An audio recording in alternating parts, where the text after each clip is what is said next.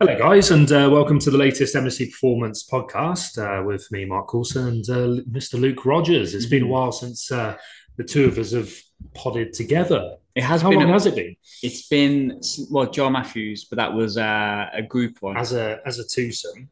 Um, this is nice because we were at uh, we were at uh, Casa di Rog. we, were are, at uh, we Luke's flat. change uh, of scenery, change of scenery, um, change of scenery out of the uh, the gloomy office and uh, into the into the uh, The light. bachelor pad The of bachelor uh, pad. St Paul's Square. Yeah. Say no more. Um, yeah, a couple of uh, topics today. Well, three topics we're gonna we're gonna talk through. Um, the first one's going to be based around goal setting. Um, a uh, chat with uh, Mr. Mr. Clark uh, last week. Uh, good uh, good pal of mine. Um, just talking about how since he's retired from rugby, like he really doesn't need any specific uh, goals for his training. He just loves training, and he's sort of comparing that with his with his brother who you know needs a marathon or he needs a half marathon. We're going to kind of talk about goal setting, like in you know internal, you know external, Yeah. um, intrinsic, extrin- extrinsic, if you like, and uh, that'll be quite an interesting uh, discussion, I think. Um, we're also going to talk about RPEs and Luke thought of this topic because I think you've seen a couple of people in Barbell Club, you know, some people overshooting, some people undershooting a little bit in terms of how to judge intensity of training. Yeah. Really. So we'll go uh, we'll go into that, and um, we're going to finish off actually with a complete change of uh, subject, and um, we're going to go into the subject of uh, kids and strength conditioning um, and training in the in the gym. Sort of you know talking roughly between the ages of eleven to sixteen. There's been quite a bit of interest um, from a lot of people who have contacted us asking about you know the work we do with kids. I think off the back of the Commonwealth Games, off the back of probably a couple of things that we've posted with a couple of the young athletes that we've got. Um, there's a real kind of interest at the moment. Um, There's in- definitely in a buzz in the air. thing. there? There's definitely a is there's something happening, yeah, definitely. And um, you know, there's a bit of chat about um, you know we'll be releasing some news soon about us partnering with a with a youth football team. Um, you know, we're obviously looking to do some bits with. Uh, we're obviously sponsoring the Bournemouth first team uh, rugby at the moment. We're looking to do some stuff with the the kids there potentially, and obviously we do work with the school and all these kind of things. So I think you know, and, and British weightlifting as well. A um, little bit of chat there about doing some stuff for for youth weightlifters. So there's definitely a buzz in the air at the moment about you know people realizing that they they you know kids can train in the gym and some of those old myths about um, you know doing weights and stunting growth and things have been you know sort of de- debunked quite It's definitely yeah. Without getting too much into well, I guess we could get into the kids thing straight away. well let's start with that why not yeah, why I think it's becoming a lot more common knowledge. There's a lot like stuff like Squat University are very vocal about kids taking part in Mm. team sports. And I think Squat University has gone from being like a niche page now to being like openly available. It's gone massive, and he's very, very positive about the benefits to to children. Yeah. Um, and he talks a lot about the the myth being debunked of of stunting growth. Yeah. And I think that all comes from like the best weightlifters are always going to be short, and the best powerlifters are going to be from. short. There's literally where it's come from. Like, there's not a single study out there that's ever, Yeah. ever, you know, shown that to be a to be a thing. And if you if you think about it, even if you haven't got a, a coaching background or a, an you know an S and C background, like if you actually just stop and think about that statement of like it's like what is a bar gonna like squash you down and make you shorter? Like compresses but- your spine for Yeah. inches and exactly but you yeah you're absolutely right it's I, I think where that's come from is that you know people see like top olympic lifters and top power lifters and they tend to be short. Very short and very But that's where I started playing basketball very stocky because they're all really tall. So I thought, wow, I'm going to start playing basketball, and then within months sudden, I'll be six or seven. yeah yeah Uh, it's perfect. Yeah, you become whatever sport you play. absolutely Um, yeah, yeah It's, it's funny because you talk about. I don't want to get too far off the topic of kids, but when we was, I was watching the beach volleyball, Mm. um, and the one guy, the two positions, there's a shorter guy at the back and there's a taller guy at the front that's kind of defending the net. And the one guy was about 6'10. And the guy behind me was like, This isn't fair. This isn't fair that he's playing. I'm like, But that is literally elite sport. it's life The people, yeah, the people that get to the top of those sports are always going to be predetermined and genetically well endowed to it. I could try my best to be the best blocker in the world, and I'm not going to succeed at beach volleyball. Yeah. The six foot 10 guy that plays the sport is absolutely going to get to the top. Yeah. And that's the same with the powerlifting. There'll be people that are like six foot five, same with weightlifters that might not quite make it, but the shorter people that, you know, train as hard, it's not as easy just being short making it, but they're going to be more pre predisposition to, to make it. And I think people know that now, and it's not quite as common as it was and people think now that well yeah it's getting debunked. And you see everyone now and people are realizing that especially in america people at 11 and 13 are doing strength training. And you see the working like texas in particular seem to be leading it. Their strength and oh, conditioning wow. is yeah. just ridiculous for like football. And you see like kids doing like single leg step ups. You see them doing variations of cleans front squats and it's great to see. I saw this one clip and it's literally like uh was it even a high school? I think they were like even like primary school or something ridiculous. They're about 10 years old. There's literally a row of like 20 squat yeah. packs and like they're all doing like proper all at the same time, like unracking the bar, empty bar, yeah, stepping yeah, out, like you know, yeah, really regimented. It's great. Um, absolutely unreal. So is that yeah. with the uh, the zombie front squat? I've seen them. Yeah, I think so. I think so. And it's then progressing school in Texas. I don't know where, where it's, but like, yeah, yeah it's uh, it's unreal. But yeah, like the old, um, you know, I'm going to start swimming because I want a swimmer's body, or you know, something like that. And it's, uh, yeah, like you say, I think you could uh, go back to your volleyball thing. Like you could become a, uh, you could become pretty good at it, but like never going to make the one percent. Exactly. Yeah, and it's the same if I wanted to like you know be a world class Olympic lifter it's probably not going to happen. Like I could become good at it, but you know, it's not particularly angled at you know uh, longer limbed and you know taller taller people. So yeah, um, but yeah, with the with the kids thing, I think hopefully now that word is spreading. You know, there's there's no scientific evidence. And, and never has been to suggest that you know, uh, lifting weights is going to stunt your growth. It's just, it's just not. Uh, it's just not going to happen. So therefore, okay, is it, you know, if it's not going to do that, like what other dangers are there? And, you know, I think, you know, powerlifting, for example, is uh, um, as, as, as, an example of a sport within, you know, lifting weights, has a, uh, I believe, a very low injury rate in comparison to 90 odd percent. I, I, I, think I can't remember the study exactly, but like, I have read it's something. like five injuries every ten thousand hours or thousand. It's, it's exactly. super super it's, low. It's super low, and that and, and and this is based around guys who are actually pushing the limits of lifting weights as well, who are pretty experienced and pretty you know and, and, and lifting you know, very, very heavyweight. So, so the, only, the only problem I've got with that, and not to, to contradict you, the only problem I've got with that is when they say, like, what classifies as an injury? For me, an injury is something where you have to modify your training. Yeah. People that lift weights to a good level will always have a little bit of an ache and pain. But yeah. I guess like most sports do, like rugby players will too. So I guess it depends yeah. what their yeah. definition. But like you, the injury rate in powerlifting and weightlifting is super, super low. Yeah. Um, yeah. Especially compared to like rugby, where you're getting hit side on. Football is yeah. terrible for it. Yeah. There's more external factors, isn't there, with football, rugby? Yeah. The more closed example, it is, the easier it is. Closed sport like powerlifting, weightlifting, you're in control. You know, there's there's nothing. Um, nothing fighting back. I mean, obviously, you you know, hmm. lifting serious, yeah, apart from the bar, but like you know what I mean. There's no external forces that like yeah. coming in at different angles or you know anything like that. So the, the injury rates in football, rugby, tennis, cricket, you know, athletics much higher than they are in sports where the sport is lifting weights. So that alone really shows you that lifting weights is is, is safe. Um, you could even take the study further from there because I think it's like Olympic lift. So it's like I think out of all the strength sports, strongman is the highest then I think it's mm. weightlifting. Then I think it's powerlifting. The lowest is bodybuilding because yeah. then obviously the, the absolute load that they're lifting is going to be for most people a little bit less. Yeah. So when it's when you're looking at body, it's so so low. So just doing strength training in the gym, yeah. so so low in terms of injury rate.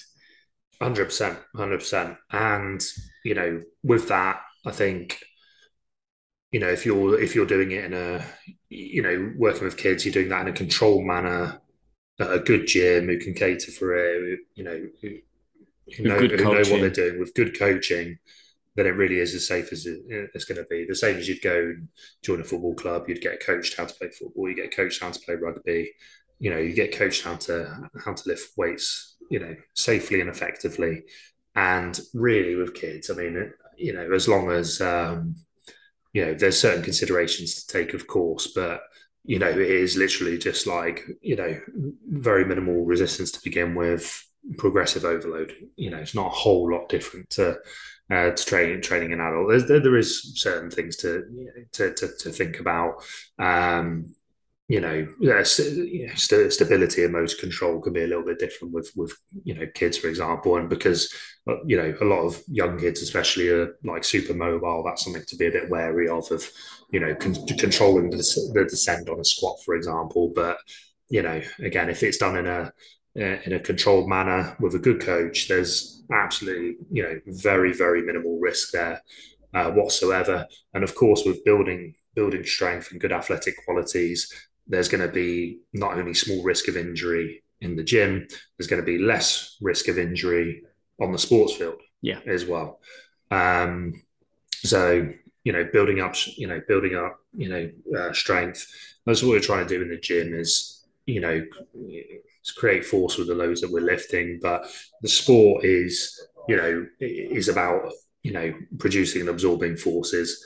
You know, get stronger in the gym you know the forces that you undertake in a game of football you know repetitive you know repetitive sprints change directions jumping sprinting turning you know there's a lot of force going through the body. And you know if the if the if the body's stronger you can do good weight training that's going to reduce the chances of, of injuries. And you know there, there's always some risk of course. But if we you know we can certainly reduce uh, reduce the risk of soft tissue injuries. Yeah. For sure. Um, so yeah, I think I think there's so many other benefits as well of being like in the gym. Like forget about like sports mm. as well, mm. like the confidence to be in the gym. Like for adults now, you see people coming yeah. in that are so scared of going in the yes. gym. So if you get comfortable being in that environment from a young age, that is setting yeah, you up 100%. for a lifetime of not happiness, but setting up for a lifetime yeah. of, of physical activity, which is massive.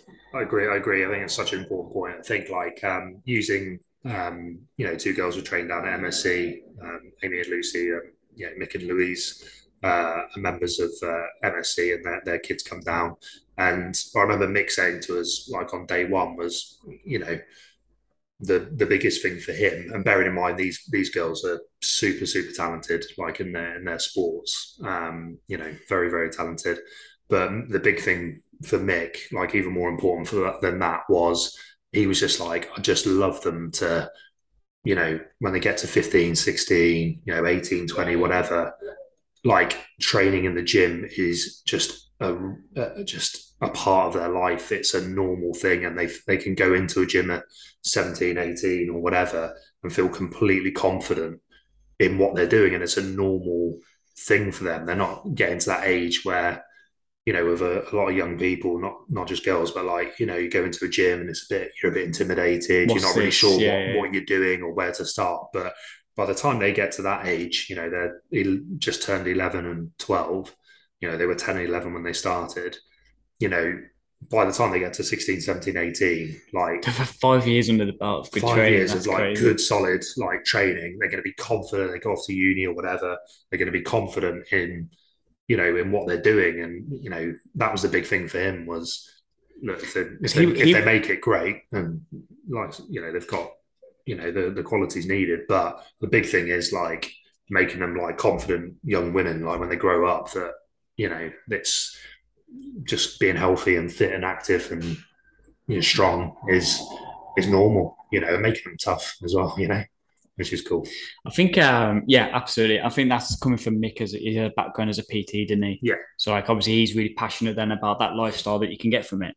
Um, I also like like the discipline element, and I think mm-hmm. all people being involved in some kind of sport or, or like club, like dance or something like that, is massive. So having like the structure to be like, I, I train at a gym two to three times a week. These are the times that I train. This is my training program. This is what I do. The discipline and then motivation that comes with that to complete is massive as well for other elements of your life. And I think having that as like a steady part of your life is huge. Hundred percent. Hundred percent. Yeah, yeah. I couldn't, couldn't, agree more. I was even talking about that yesterday actually with um, a, a, client of mine, Mark, who's uh, uh, won't mind me saying an older gentleman, but yeah, we, we, were talking about um, you know he loves he loves sport, he loves training the gym, and you know we are talking actually about the, the the discipline of having like you know sport and exercise. You know, for it wasn't specifically kids, but we are talking about like you know people who had you know problems in their lives or from difficult backgrounds and things like that, and just like you know it's such a massive thing logistically to like solve. I don't know if you're ever going to solve it, but like you know just putting that person in a football team or down in a in a you know in an MSC performance in a community gym, yeah, in a barbell club where it's like you're working in with your mates, you're you, are you're spotting each other, you you're getting better at something. You know, you, your discipline of turning up to something, you know, twice a week, you know, three times a week or whatever it is, and it's so and quant- sticking at something, and it's know? so quantifiable to like I think like when you look at other sports, it can be like, am I getting better at football? Am I getting better Mhm. at playing rugby? Can be hard to measure. It's it's really hard to measure, but when it's really quantifiable, like like lifting weights is, it's like oh, last week I did fifty kilos. Yeah. This week I've made some great progress. I'm lifting fifty five kilos. That is super easy to see the progress, and that is just such a good thing for people when they're struggling. Just to have that kind of purpose and say, oh, all my effort is really making a difference in what I'm doing, and that's just something that's really transferable to the rest of life. Yeah, hundred percent. And then, yeah, on the topic we were talking today, like with with the kids, you know, imagine that, like you're installing that that discipline. You know, the Discipline and like mixed girls now. You know, they, they come in twice a week. They, you know, that's a, it's a part of their life now. It's a discipline of like, and they can see they can see they're getting better. You know, it's and you know the joy they get from that, like that. You know, they're lifting a bit more weight, or now they're able to do a snatch or whatever it is, is really, really cool. You know, they both want to compete now in weightlifting. Yeah. So another sport to add to the Huh. you know millions they do already. But like it's um you know the flip to That what you're what you're saying is when I was 16 I went to a gym for like enrichment and it was just like you had a gym day pass and you could just turn up at the gym and you did what you want and I didn't have a clue I loved the gym I didn't know what I was doing in there but I loved going to the gym and I reckon from the ages of 16 to 21 I trained like an absolute goon same. Yeah. what I would have given to Imagine have had these girls now. oh man Yeah. yeah By the time they're 21, they've had 10 years yeah yeah, yeah. experience training in the gym. Like, you know. I remember um, going to the gym and like I didn't know like I didn't know how to control anything. I was just going on random machine, left, right. I didn't do any good structured training for about five years. Yeah. To have that five years back of good training, it would have been huge. So like just Imagine going back and just like, yeah, yeah, just doing the basics, progressive overload, getting strong. learning good Twice control, good movements. Yeah, yeah. Yeah. I was going at like I was super passionate. Like I was training hard. I just didn't know what I was doing though, and I was just Mm. turning up and doing something. a lot better than nothing. Yeah, yeah, yeah. But like to have that opportunity No. to, and I think it's so much easier now as well. Like you've got the internet, there's more research out there. Obviously, you have to then be able to dissect what is good and what is bad because there's a lot of shit out there as well. But it's a little bit easier now. But if you can just find some good structure or a good coach or someone that's going to look after you and help you with a little bit of guidance in those early days, is huge. Massively, massively. I think if you're a bit, if you're starting a bit late, you know, you're 16, 17, 18, you know, Late. chance it late in comparison Yeah, to what we're talking about. Um, you know, you're uh, you you probably can't, you know, you're probably not in a position to afford like you know PT regular coaching, but there's probably enough like good sources out there, online coaches, like you know, people, you know, like there might be at MSC and other good gyms where you know you can contact a coach and have an you know you can you can do an hour you know you can in an hour you can learn some really good stuff Yeah. about how to squat bench deadlift take that away with you practice book in again a bit later down the Yeah. line that, that sort of thing so i think there's you know maybe something uh, something in that um so yeah i mean if you're listening and you, yeah you've got you've you've got kids and you're thinking about you know whether they'll be able to train down the gym just get get in touch with a with a you know with a a gym Reputable a gym. reputable gym you know i think an independent gym is your best way to go uh, with a good qualified strength conditioning coach and um, go from go from there um, And I guess if you don't know where to start with there, like if they're a part of a team, speak to, to speak to the team, see if there's anyone they recommend because they'll normally have a contact that will do some kind of gym. And it's such a small knit world that Yeah. there'll be like the team that you're playing for might know a gym that would recommend, or they might be able to help with Yeah. a bit of uh, gym work. absolutely yeah Yeah. um to move into goal setting Yeah, bit? go for it. Yeah, yeah. Uh, yeah, Joe. Just to recap what I was saying at the start with um, with goal setting, I think there's uh, it, it was just an interesting conversation I had the other day where uh, was May, he's retired from rugby, and he said, "Oh yeah, people say to him all the time, you know, oh, like, oh, you know, don't you need something to train for? And he was like, no, I love training. Like, I just love the discipline of like, you know, you know, does three sessions a week and does a little conditioning session as a fourth session. Um, you know, and it's it's just something he'll do forever. Like, he doesn't need, uh, he doesn't need specific goals. Doesn't need to say, right, you know, we're going for a, a 200 deadlift on this next cycle. He doesn't need, right, we're doing a half marathon, so we're going to train for that. Just really loves training. Like, just loves, you know, being, um, as he calls it, like fit for life. You know, he's a, a dad now, just wants to be strong, mobile, you know, be able to run about a bit, like, you know, and, and be the best he can. Like, he's not casual with it. Like, he trains very seriously, but, um, and he was saying his, his brother is very much like he needs that half marathon to train yeah. for, and then he's all in, you know, and uh, just got me thinking from a coaching point of view how everybody's different um, people, you know, some people are going to need those specific goals. Like we have our testing week with Barbell Club, and sometimes people are really into that. And it's like, right, I want to hit that new one rep max. Other people maybe not so concerned. Um, some people, you know, need that sport to be training for. Some people retire from sport and find it a little bit tricky. So I thought yeah. it was an interesting, interesting conversation. and very much shows how people are different you do find people that are in it for like life and they just enjoy the process of training. And I think they naturally gravitate towards training at MSC. But then you look at other places that do like the the transformation kind of style stuff, and that's very much like twelve weeks all in, and that for some people is massive. Is it sustainable? Maybe not. Is it something you can do as a bit of a kickstart and then find something more sustainable after? Maybe.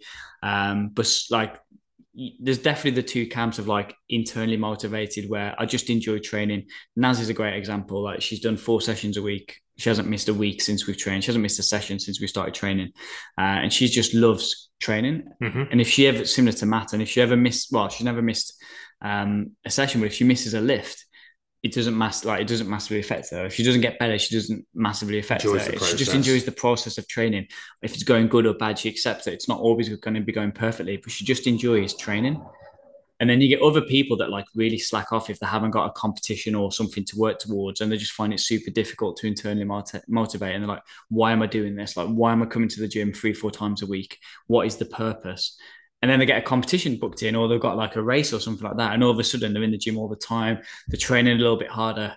Um, and people seem to fall into the two uh, into one of the two. I personally like i'm very i love training but if i have a competition it's just that extra few percent where i'm really starting to be a little bit more motivated and i try and you know, dot the I's and uh, tick the T's or whatever they say, cross the T's. I try and, you know, get everything 100% while if I haven't got a competition, it might be like at 90, 95%. It's definitely up another level if there is something in the. He's still training and.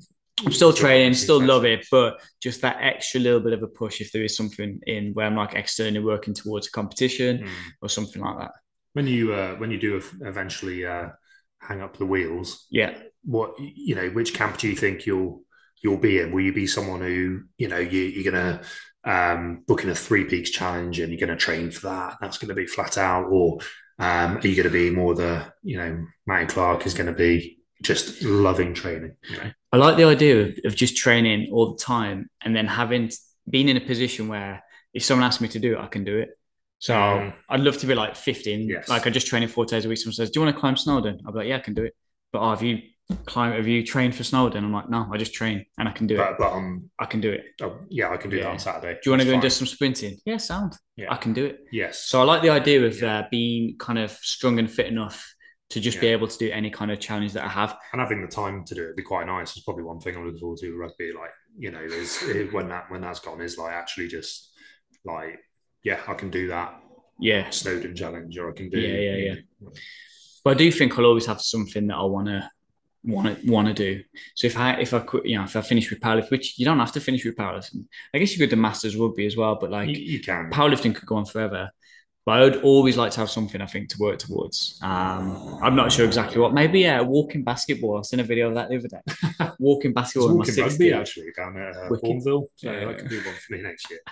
Um, yeah, I think I'd be like in the middle. I think like even if I'm not competing anything, I will still be like Matty, I'll be I'll be training. Like there's no like training is going to be with me forever now. Like I'm never going to not you know train Yeah. my whole life. Like it's ingrained in me now. Um, but um, and I, and I will just enjoy training. I think very similar to yourself, just all round qualities, being strong as possible, and being ready to yeah go and do a hike Take to go and play a yeah to on. go and do do something you know um but maybe those little you know set Elements of challenges every now spice. and again elements of spice Yeah.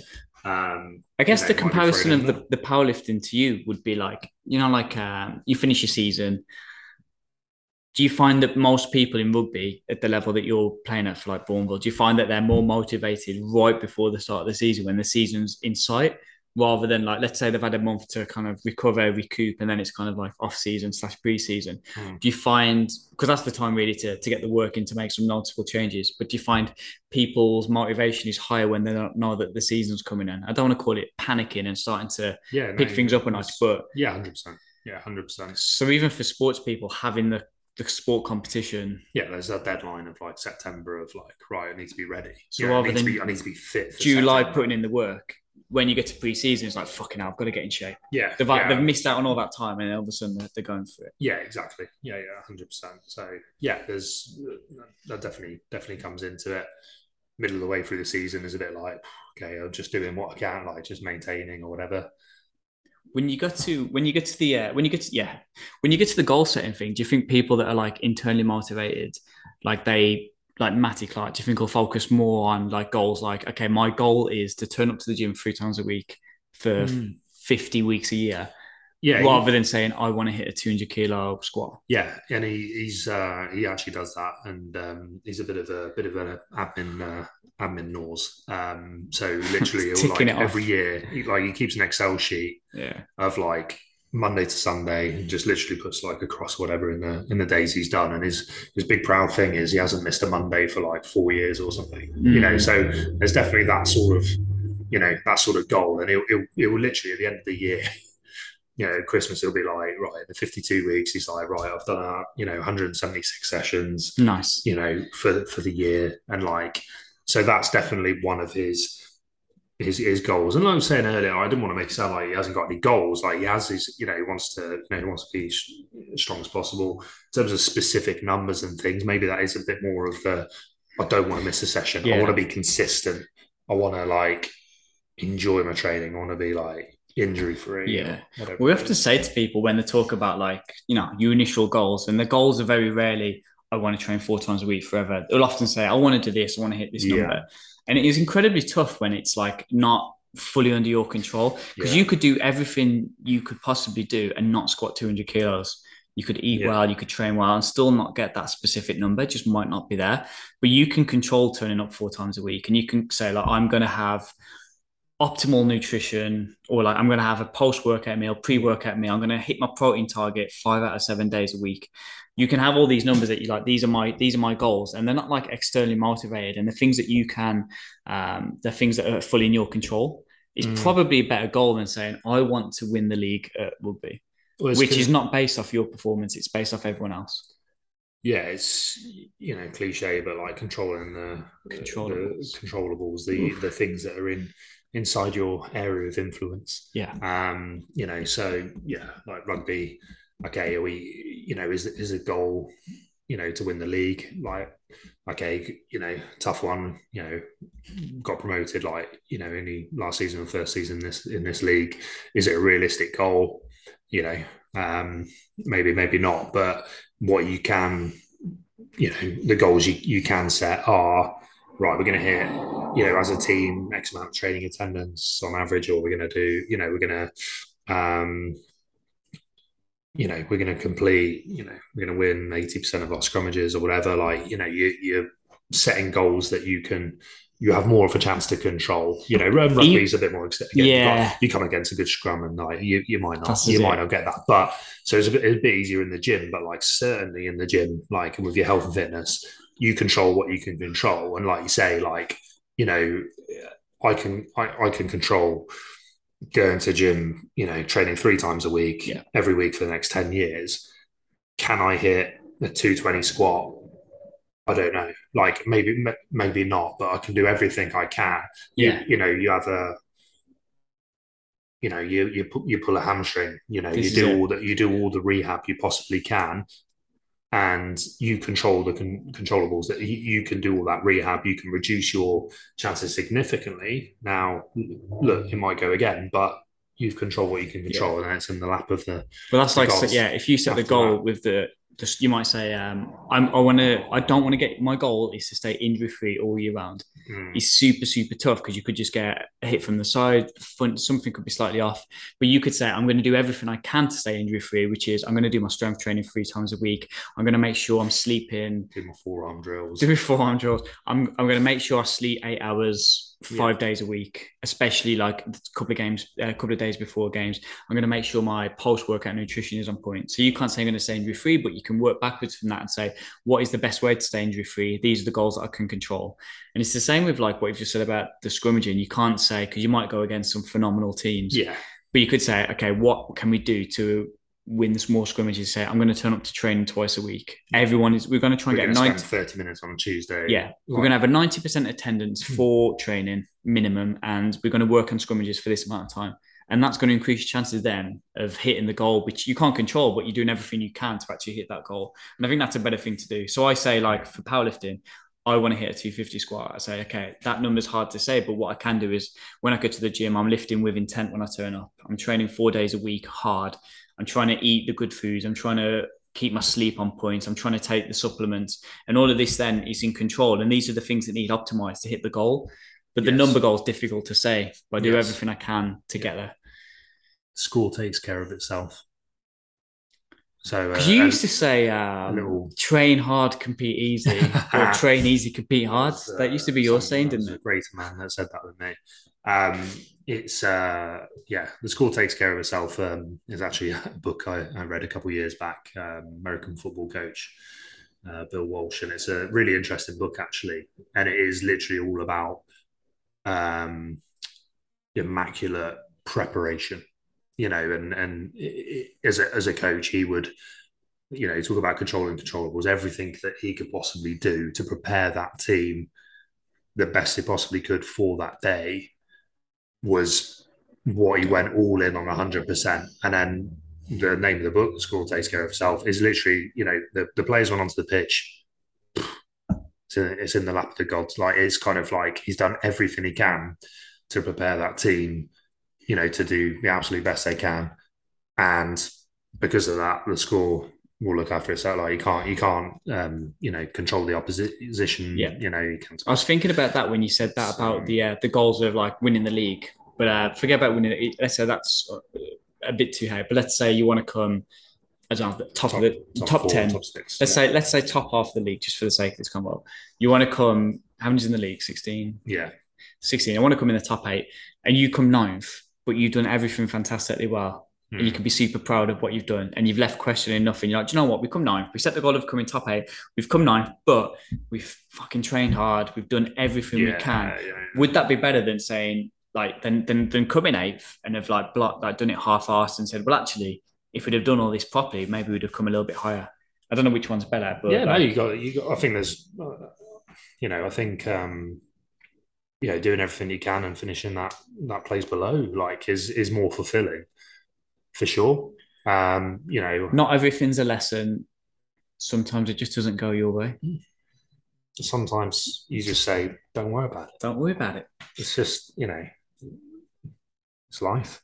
It's life. Yeah. But um, yeah, for sure. I think um, yeah, it carries over to anything in life, isn't it? Like if you, uh, you know, if you prepare preparing well, you're controlling what you can, you're doing everything you can, and um, you know, something doesn't quite, you know, work out, then you know, uh, you go to a job interview. You prep, you know about the company inside out. You've done Yeah. your CV immaculate. You turn up, you present yourself well you you know you you look good you you you speak well and then employ someone else but you know you've done everything you can then you can't get upset about the things that are out you know that are not in your hands you know Yeah. Is there anything I could have done differently? yeah, If you're questioning that, then yeah. exactly yeah so uh, yeah, decent. um rps intensities Yeah. things like that We're going to talk about? Um, yeah, we had a yeah, we've had a couple of people join um, Barbell Club recently. Slightly different kind of style of training they've had previously uh, to what they've had previously, where they've been kind of doing the the the quote unquote bro split, uh, where we with the Barbell Club, it's three strength sessions a week, very much um, uh, full body sessions. So one day's a bit more squat dominated, one's a bit more hinge dominated. The other one again is a is a bit of a variance of the squat. Um, we normally work in that kind of sub-maximal RPE, so like a few reps in reserve, um, trying to build up through this phasic structure of kind of building towards a heavier week four. Um, and that some people just feel like they're not really training that hard. So just going to talk a little bit about kind of the benefits of like training slightly more sub-maximally, the benefits of allowing yourself to progress through a training block and kind of looking at it from like a holistic long-term approach rather than looking at it as like individual sessions and individual weeks. So, and then a little bit about like how you can be a bit more accurate with your your RPEs. I think the thing to to begin with is saying like you you don't need to be training maximally every week. You know, I mean, very rarely indeed. Like you know, most of your training can be sub-maximal, and you know that that's how you're going to make uh, make the best progress. Um, so I think it's probably important to just know that that you know we're not saying like you need to be looking at you know training at 100% intensity all the time um, and then within that, I think one of the things we want to talk about was, you know, some people just aren't pushing hard enough. People, some people are, you know, pushing too hard.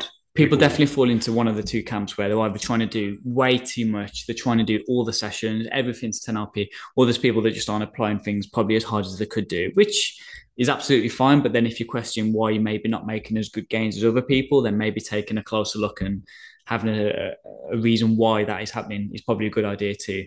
Um, the people that are training too much, I mean, it's a nice problem to have when someone wants to do too much. Mm-hmm. It's a lovely problem compared to not wanting to turn up to the gym. And it's just trying to apply people's intent in the right places because you want people to work hard. You want people to be mindful in the gym. You want people to be training hard, but within the kind of sub-maximal constraints that we've put on. And the rationale is, is when you look at like hypertrophy gains, the benefits of going to failure are very, very, very minimal. In fact, there's yeah. probably a detriment to them And you look at like the amount of fatigue you're going to create from a set of going to full failure or like failing a rep. The effect that's going to have on the next session, the effect it's going to have on your next set is probably going to have a more effect on your overall training volume, which is then going to affect your training outcome compared to someone training at different RPEs, anywhere from between like six to eight RPEs, probably a typical RPEs. Mm-hmm. Um, someone spending a lot more time in that kind of range is going to be a lot easier to accumulate good quality work um, and have a better have a better set after. So if you can do three sets of six at seven RP rather than doing one to 10 RP, then the next two sets being at detriment. But then also the next session as well, especially when you're doing kind of that full body approach, uh, where you're doing like heavy squats on a Monday. If you're going to failure come Wednesday, your deadlift's probably going to suffer. Yeah. But it's the same with doing the bodybuilder split, where if you do bench press to full failure, your next exercise, which would typically be the incline, incline dumbbell press, yeah. um, your output on that is going to be so much lower from taking things to full failure that yeah. it's going to be a detriment to the overall process of trying to get stronger slash bigger. Um, so I think it's just the education on there, but then also like taking into account like your your phasic structure that you can't train to 10 RP every single week. No. And you're trying to learn to like kind of learn where to push and where to ease back. And it's another conversation I had in the week with one of my clients is like talking about like the repeated bout effect and kind of training a rep scheme over a multitude of weeks and actually adapting to that stimulus and allowing yourself to kind of progress towards like a good week four or week five or however yeah. long your training blocks are giving yourself a chance to progressively get better at those rep schemes adapting to the specific adaptations that you're training mm. allowing yourself to get stronger through that block and then having a really good finish on week four it's where you don't need too many changes week to week like in the micro you know like sometimes like a lot of my programs like you know, an off season, for example, might be three sets of six week one, three sets of six week two, three sets yeah. of six week three, three sets of six week four. You don't. it's actually like it's actually just quite a similar RPE, but because I'm getting a bit getting stronger, stronger, and I'm feeling a bit better, I'm getting a bit fitter and stronger. Like the weight's naturally going to be a little bit better. Exactly. And then I'm maybe pushing real hard on that week three or week four. Absolutely, because that's that, that's another thing. Have the change of stimulus with different exercises different reps, rep schemes and things like that. Literally, you know? what you've just said. Because some people, like some people, do like the escalating RPEs. You might do six, seven, eight, nine RPE, which is fine. Um, but then, like sometimes they might map out what they want to get. So they might say, okay, at 9 RP, I want to get 100 squats. So mm-hmm. the week before, I'll do 95, then 90, then 85. And that linearity sounds fantastic. And you think, oh, wicked, like I'm going to get five kilos stronger every single week as the RPE goes up. But you're not then taking into account that you're actually getting stronger from that stimulus. Yes. So you've probably got to start slightly lighter and then maybe take a slightly bigger jump, especially towards mm-hmm. the end of the block.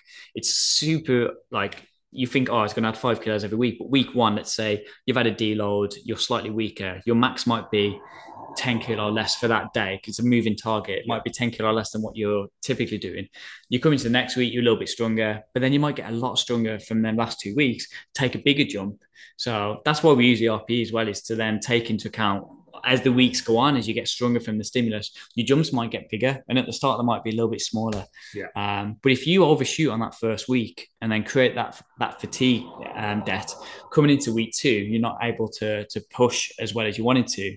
Week three, you do the same number.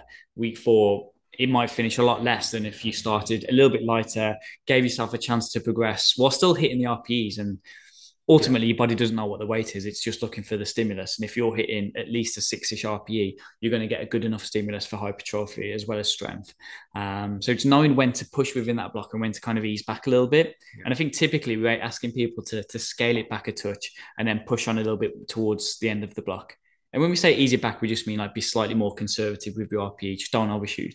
Yeah 100% comes from experience, doesn't it? I guess in terms of like, you know, some people might be listening and saying, "Well, how do I know? How do I, you know?" And it's a bit, bit of trial and error, isn't it? It's a bit of, you know, obviously getting some good coaching helps, you know, massively and will save you a lot of time. But you know, it's, um, you know, it comes from training age, yeah. doesn't it? I was going to say because knowing coaching you know, helps, but you, you have to take some accountability for like I choosing agree, your your. You can't have someone say, Mark, can you have a look and tell me should I do 110 or 112? Yeah. But you can have like a number that you do. Like I've got a number on deadlift. I'm sure you've got one on trap yeah. bar where you might be like, well, I'm going to do 200 on the trap bar, see how it feels, and then I can make a decision from there. And you can, oh, my last warm up. Yeah, my last warm up felt yeah. slightly slower than what I normally would want it to. I'm going to ease it back. Or I feel fantastic. I'm going to push it on. Well, we um, have the the AMRAPs, don't we? Which we keep, you know, we use to keep the, uh, you know, the barbell guys honest. I I love AMRAP month. We don't do it all the time, but we probably do it a couple of times a year uh, where we use it to kind of calibrate people's RPEs. And it's we've got it this block actually. So week one's fairly easy. Um, I think they've got like, especially for your accessory exercises, you've got like two sets of 10 at seven RPE, let's say. Yeah. The next week, you've got two sets of 10 at seven and then one set as an AMRAP. Yeah. So in theory, if you've done it exactly right, that set of 10, you should only get 13 reps and then you should be done some of the numbers, like see some people get like nine. so, like some people get like uh yeah, so they took it to 10. Other people, they're getting like 27 reps. If yeah. you if you do more than 20 reps on a set of 10, 7 RPE, you're training at zero RPE, which yeah. means you're nowhere near heavy enough to get the stimulus that you want. You're not heavy enough to get the stimulus. You're nowhere near what you're, you're capable of. You're a lot stronger than you think, or maybe you're just not. maybe you've been a bit lazy.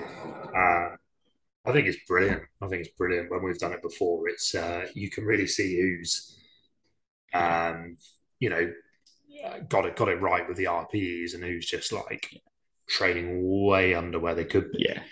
Um, and that's a cool thing. Like, yeah. you know, you know then, and a lot, you know, 90, it is education. It is... people will be like, shit, you know, I could be doing a lot. You know, I could be training a lot harder. It gives them the confidence then. Because you say a six push, RPE to, to someone, yeah. and they're thinking, "Wow, that should be really easy." Actually, yeah. uh, mate, um, RPE, right, a, a set of six Bulgarian split squat, a set of ten at six Bulgarian ball squat, six RPE. Okay. I've got to be honest. I don't think I've ever done a know, Bulgarian split squat to a six RPE. A dumbbell Bulgarian split squat, like if you, the only time I've ever got, I think honestly, up to like six, seven RPE, maybe maybe eight is like safety bar, like hand support, where I'm like yeah, caning like sets of three or four, like dumbbell like as, as, an accessory you know that's what is one of my main movements. Yeah. um as a as an accessory movement a dumbbell bulgarian split squat like have i ever been above 3 rpe like wow. Because yeah. that is that is that's a, a searching into the depths of your soul but when, doing a doing a genuine 7 rpe yeah, bulgarian split squat like that's hard.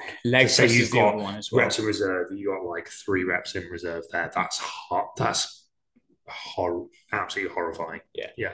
But when someone's coming in and saying like, "Oh, like I'm not feeling sore," is is these training sessions hard enough? And you say, "Well, okay, last week you did 15 kilos on the Bulgarian split squat. You do AMRAP in this week and they get 25 reps. You know, well, you can see now. And it just helps people give that visual and that kind of understanding of where the RPE should be because no one fully understands where it is. People get the idea of not going to full failure and then they, they swing too far the other way and they start to miss the RPE fully. But once you've done an AMRAP and you're like, okay, I've missed it by 10 reps. Yeah. And then you can start to apply that into your own training. I think it's massive just to just to calibrate that RPE. I just think it's funny as well to see people like struggling on a set like that. I love it. Like it's just funny. Like, Especially like the machine work as well. Yeah, yeah, yeah. Where you can push safely. You can push safely and it's like go, go. And they're like, uh, like, yeah, I think I'm done. And it's like, like mate, you're moving fast. Left, yeah, yeah, like, you know, get it done. And just taking people outside of the comfort zone into that. Like there has to be a place for that in yeah. the world still. Of like, don't be soft. see soft. what you're made of. Yeah, don't be soft. See what you're made of. We had and like one set. It's you know. And such then, a rare thing, but like, and I think go, once you've got just go, what have you got? And like, you know, that might be something you know, I, I, love like training in preseason, off season because I will have like those moments where it's just like absolutely time go. to work. Um, but if you uh, if you've got that information then, and you might say, do you know what, I can't do that every week. I don't want to do it every week. I don't want to do a split squat mm. to six RPE.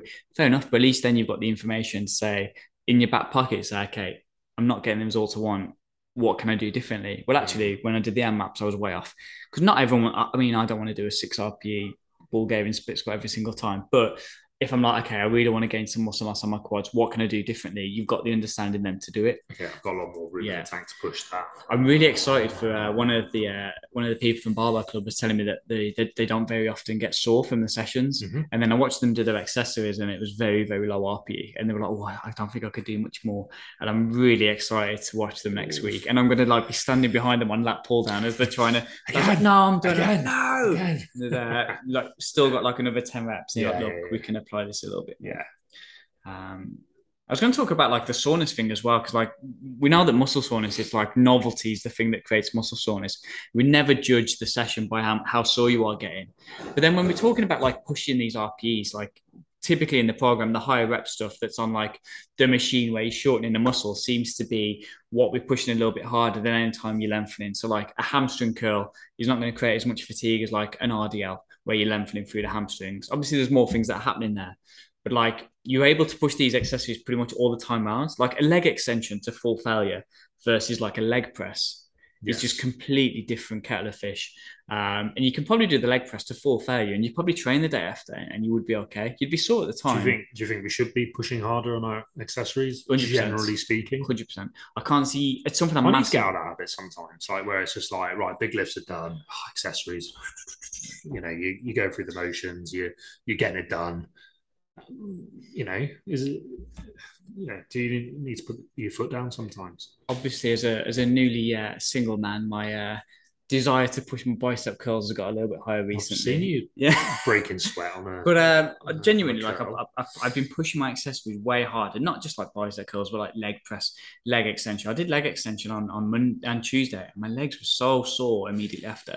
Day after, I felt fine, but I've I've been pushing my accessories so much harder, and I've got no. Mm full proof for it, but I feel like I've gained some good muscle mass. I feel the. I, do you do you feel any extra fatigue when you? No, I feel fantastic, session? and I have to say, one of it was one of my clients, um, Amy, that she she mentioned that she didn't like doing RPE six or seven at the time. I was programming lower RPE accessories. Yeah, and it's something I've massively changed my opinion on now. Where I'm like, you, pull down nine RPE. Why not? Like it, why, why? it's not yeah, going to affect yeah, your deadlift. Yeah tricep extension to what seven RP, do it to the nine RP. Because the problem with it is, is when you're saying seven RP, if you are missing it by one or two, yeah, uh, even if the nine RP is not a true nine RPE, you're within the ball mark. Yeah, you're in the ball mark of where it needs to be. Yeah. and it's just not going to create the kind of fatigue that you need to worry about. Like doing, if I do a deadlift to eight or nine RPE, I'm fucked. Like I'm done then. Like if I yesterday I did one to about seven. If I'd have done another couple of reps today, I'd be fucked. And then Friday would probably be out the window. So yeah. squats and deadlifts is that kind of progressive where I'm building it up over the training block. Week four, I'm having a big week, and then I take a deload week, and then I go again where I'm trying to start a little bit higher than week one, but you know starting lower. Than week four, and then building it back up again. Yeah. But mate, But absolutely. pushing your accessories. leg That's a extension, hamstring. I'm Yeah. pushing it all all the time now, and I feel great for it as well. Do you know what, Luke? I'm gonna have that as a goal. Is that motivated you? Yeah, Why it has, uh, no, it has. internal It- it motivation? I think I think I'm guilty of. Um, I you know I do I do train hard, but I think with the accessories sometimes I do pony about a little bit, and I do go through the motions. Um, I'm very strict now. Like I'm back to old school, like time and rest and stuff like that. Um, but am I, you know, am I really pushing those accessories? Um, and especially at the moment when I'm not even got the excuse of, you know, play. I mean, we've just started preseason games, but Yeah. like they're not obviously important. Yeah, yeah. Like this is the time to absolutely go full goo, even if there is a fatigue element that is going to affect you the next day. It's like, so what? I, Train hard. And so yeah. I will over the next month, and you can ask me how it's going in I did an next art. week I, or whatever, and uh, keep an eye on it. I will- sure I will do. hard on my accessories, and he, even in season, I think you. you're fine. I think you can use it as. I think you can use it as an excuse sometimes. I think like I think when I when I first was a you know proper S and C Kino and a, you know in my early days I've still done a lot of research by then. I was really like anti you know the whole oh, in seasons maintenance in seasons maintenance i was like no no there's still there's still ways if you do this if you do that you have your high days and this is 10 years ago like you know if you have your hard day here and then you know you can train high frequency but Mm. you know less intensity etc etc um and then you know over the years sort of draw that back and i'm a bit more like nah do you know what? In season maintenance blah blah blah. I think you, you can definitely go too far yeah, that way as in me as in myself as a, a player and a coach but also the s&c world in general and even some of the top coaches your well most well-renowned coaches in the world. I think go Uh, you know i think they do sometimes go i'm almost go need to go back to that mindset 10 years ago or at least find yeah, a little bit of middle ground medium. Yeah, yeah. find that medium, which you know, shock is normally the way of you know uh, where you know where it should land. Of actually like, do you know what? Like on a Monday, like you know, game Saturday, recovery Sunday, train Monday. Okay, it's not going to be the hardest session in the world, like you know, but those accessories, like, come on, like I can Yeah. push those, like you know, and I think that's something where we've all got a bit soft, you know. Yeah. So I- that might be something for the upcoming. The, the season. time the time thing is interesting as well because when you say oh I've only got an hour like oh I don't want to train longer than an hour because I've got the rugby training like as soon as you start timing your rest periods and be a bit more mindful of that you get so much more working as well you might say I've only got an hour Yeah, to train and then yeah Yeah. Leanne did a, a, a powerlifting session yesterday in 55 minutes like she had to get in and out because the dog was at home um, and she didn't warm up Parkinson's law, sir. Yeah. Like, mate she was like she comes like, you've got I'm- three hours to train, you'll use Yeah. three hours to train. she If you've got an hour, you'll do it. You'll She find says, I'm only going to do deadlift and bench. And then actually, in the end, she got all of her training done. And it probably wasn't optimal because she supersetted everything. She didn't warm up for deadlift, but she could easily done that in an hour. longer, yeah, but she could have done that in an hour and 20. And like, it's like, okay, so like, there's no excuse really. Full like, powerlifting session, good standard. Like, Hour and a half, two hours max. Like sometimes it's three hours, and you, and you look at it, you're like, you're taking six minutes between your lat pull down, which probably isn't ideal anyway. Yeah. Um, Yeah. So yeah, be a bit more intentful with your accessories. that's push it to a 9 lesson. RPE, That's a lesson. time. That's a lesson to take, isn't it? Yeah. from Today. Um, I think it's a good place to stop. Do your accessories, kids. Do Your accessories. Thank you for listening. Thank you. Ciao.